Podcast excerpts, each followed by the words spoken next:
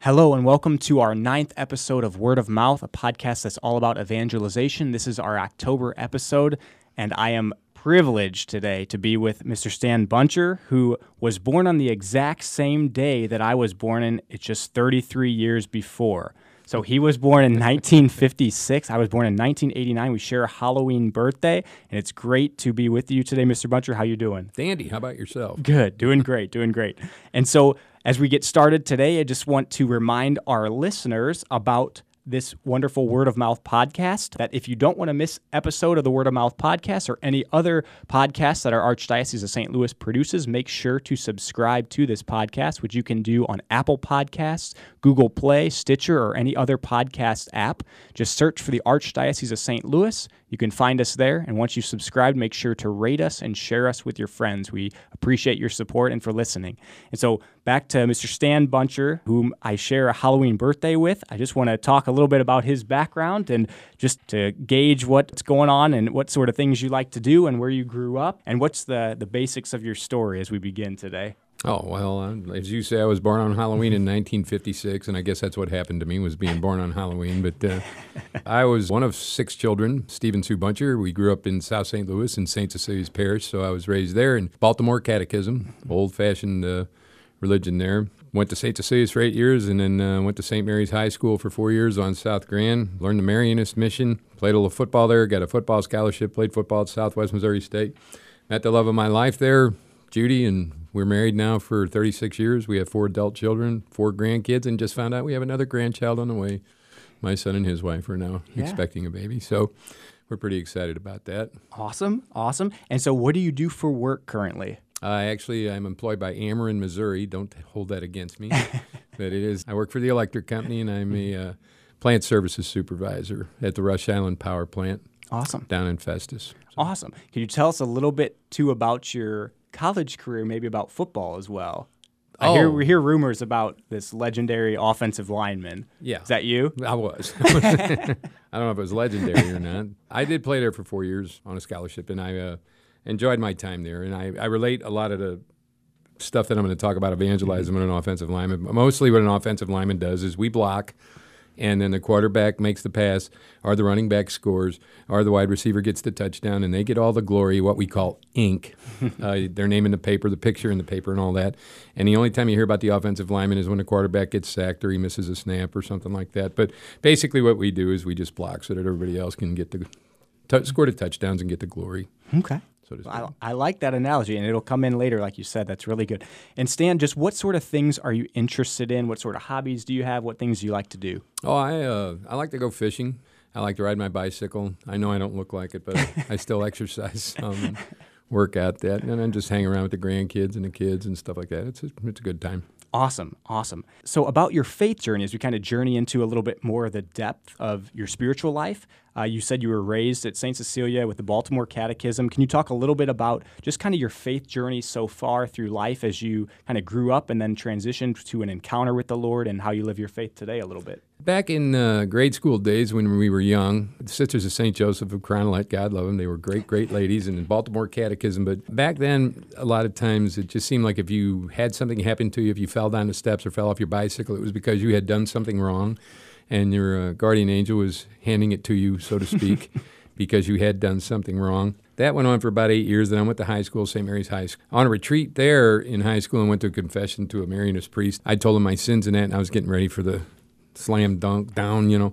And uh, he said, "Oh, you know, God loves you a whole bunch." And that was really when I started feeling that God loved me, and that He really wanted what was best for me. Then uh, I guess uh, went through college. I kept going to church. I was one of those guys when I went away to college. I kept going to mass and that, and I got into a prayer group down there, and uh, had a real exciting little priest, Father Vince Vogt. he was just a blast. We uh, met every Wednesday night, prayed some, and did some other things. And then uh, after I got out of college, like I said, I met my wife down there, Judy. We were dating, and I went on a TEC retreat, a Teens Encounter Christ retreat. That's when Jesus actually got exciting to me. That people were just really excited about it. Since then, you know, like we've been married, and uh, Jesus kept being exciting. We stayed involved in TEC, and then our children, as they got older, they got involved in Life Teen.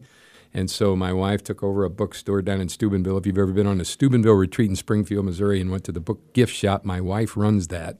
anyhow, it's just uh, you. Now I'm pumped Mm-hmm. about Jesus and stuff. Sure. Sure. And awesome. And you said also in our initial interview, you talked a little bit how how awesome Life Teen has been for your kids. Oh, And yeah. I highly recommend that to any teen, any parent of teens.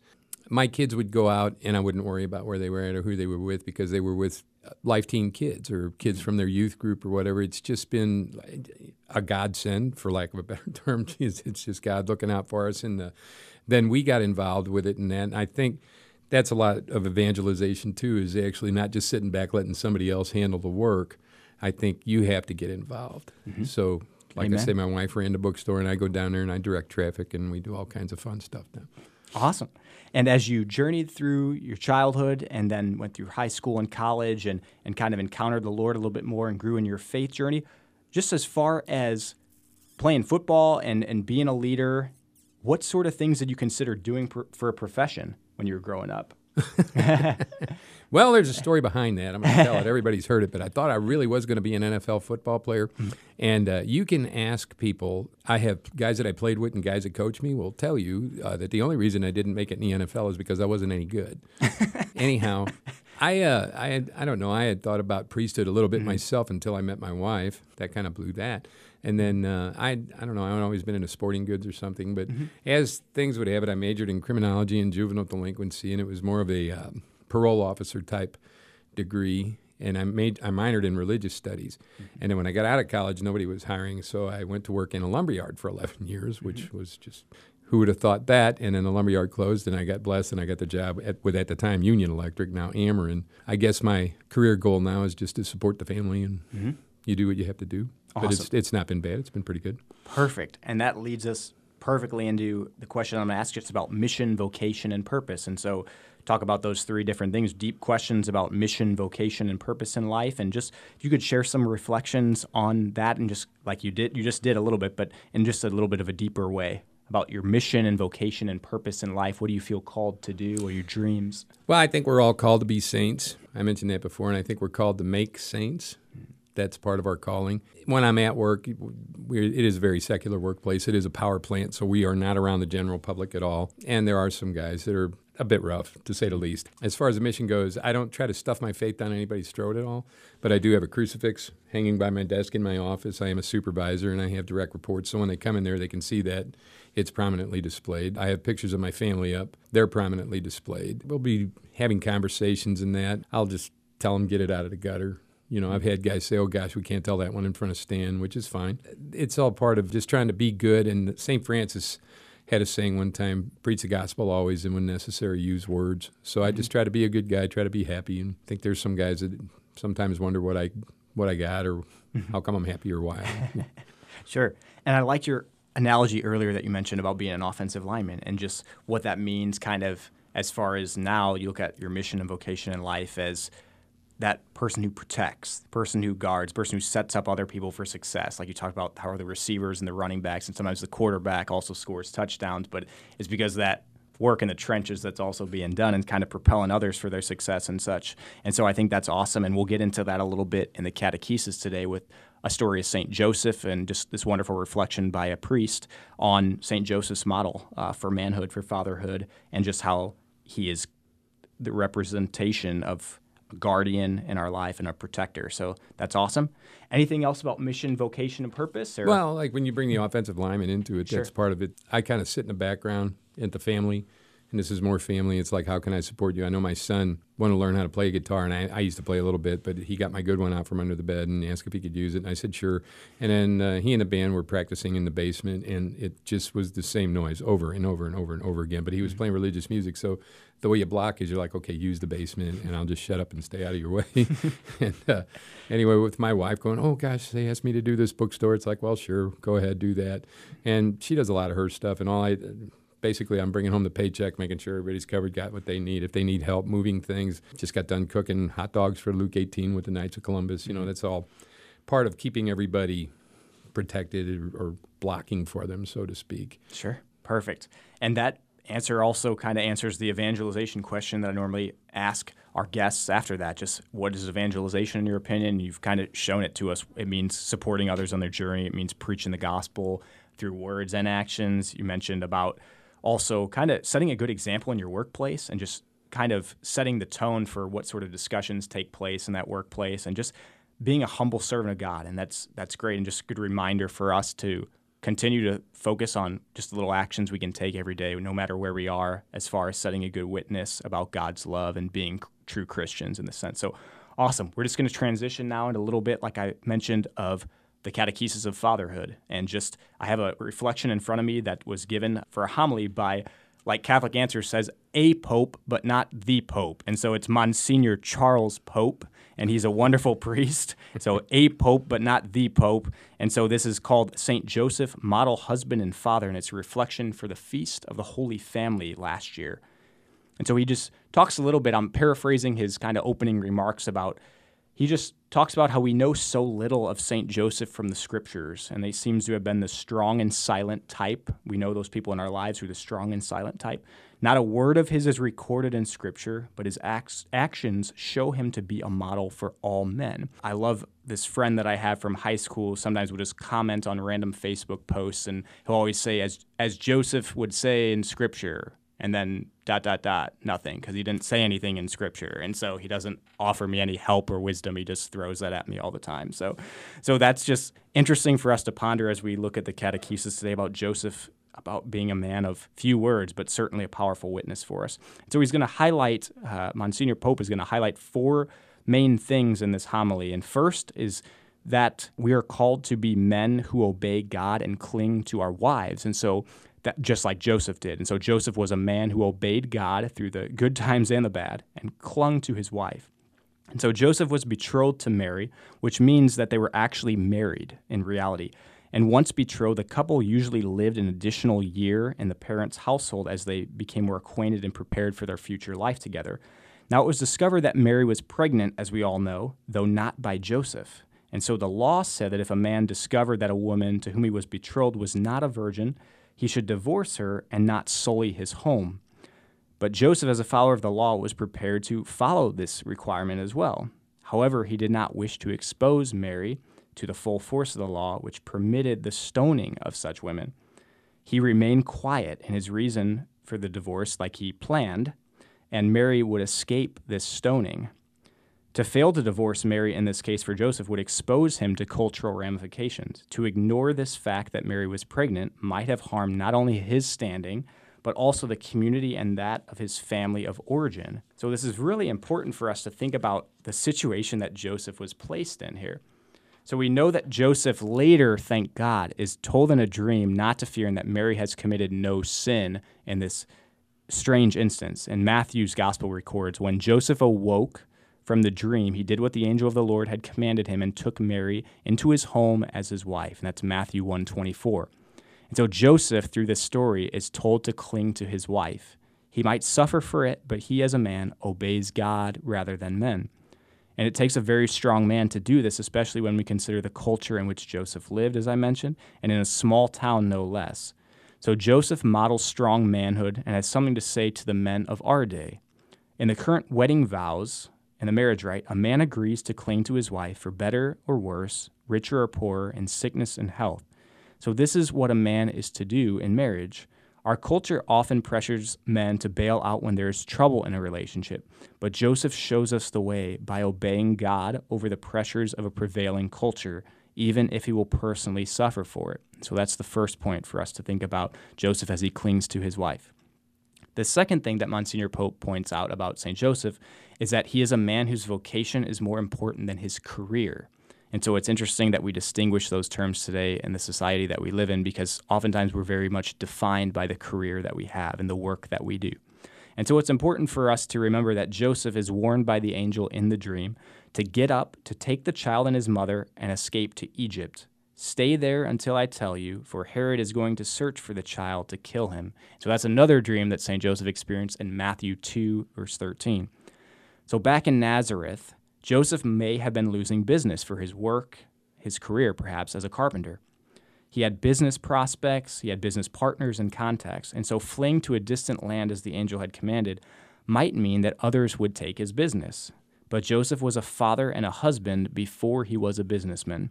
His child was threatened, and his first obligation was to Jesus and Mary, and not his career. his vocation outweighed this career. In a culture like ours, where too many parents make their careers and livelihoods paramount and their children secondary, and their children are placed in daycare, Joseph displays a different priority as a parent. So it's true that many parents today feel that they have no choice but to work. But it's also true that many demand a lifestyle that requires a lot of extra income.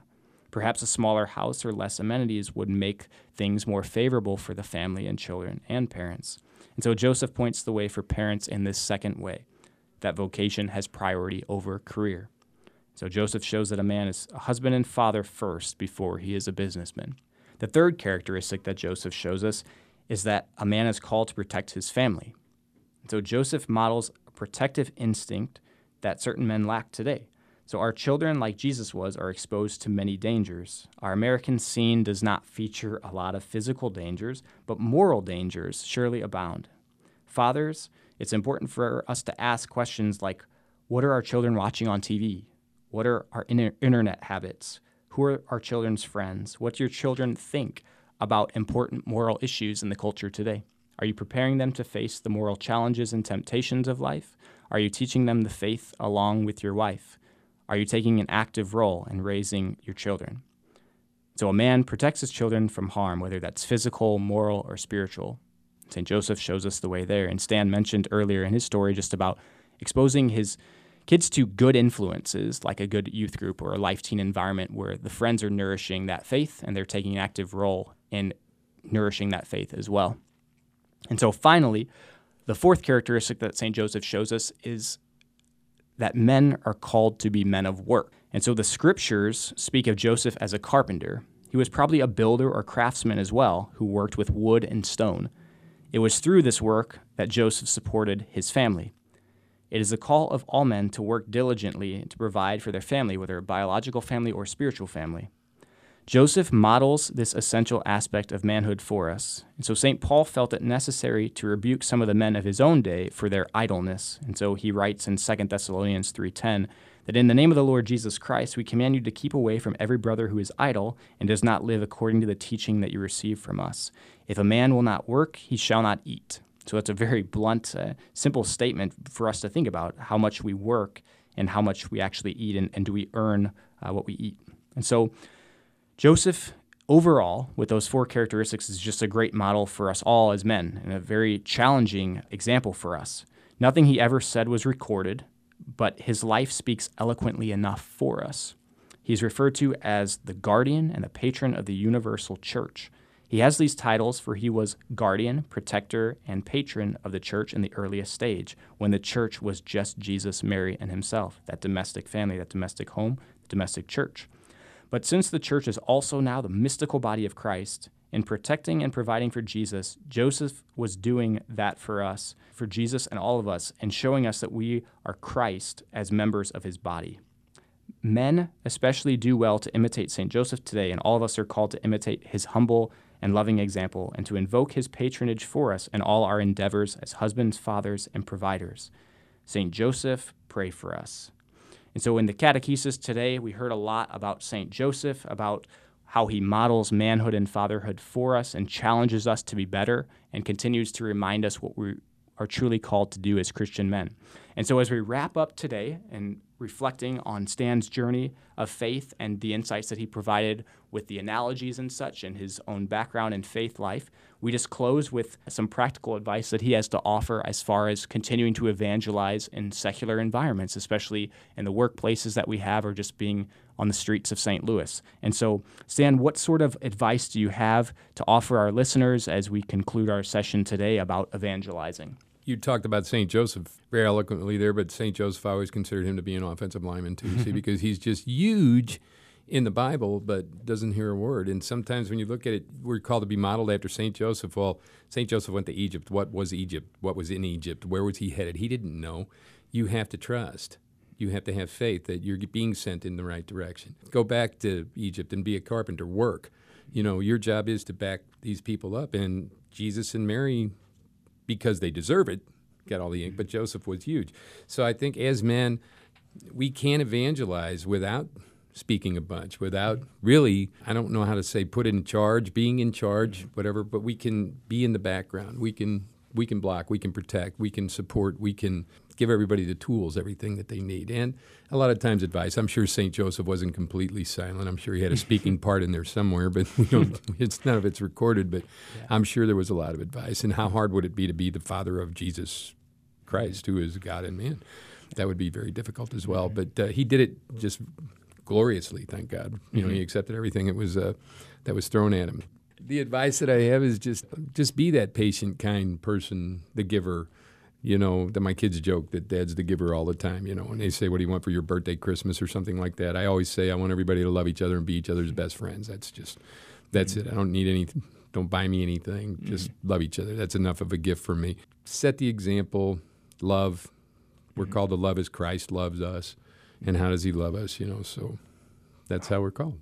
Awesome. Thank you for your final reflections. We'll just bring up a couple things that you said earlier too, just to remind the listeners. But I think Romans 12 2 is an awesome passage for us to just pray with constantly, daily, perhaps. Just uh, you mentioned earlier, just not stooping or conforming to the culture that you're surrounded with, and just kind of holding yourself to a higher standard and encouraging those people through your quiet example of love and just showing them that there is a beauty in our lives that we're called to more and that we don't need to condescend to other people and that we can continue to hold ourselves to the, the standard of St. Joseph, continue to strive for holiness and perfection in our day to day lives. And, and so Romans 12, 2 just talks about not conforming to the culture and being transformed by the renewal of your mind. Um, so that's something that's really great.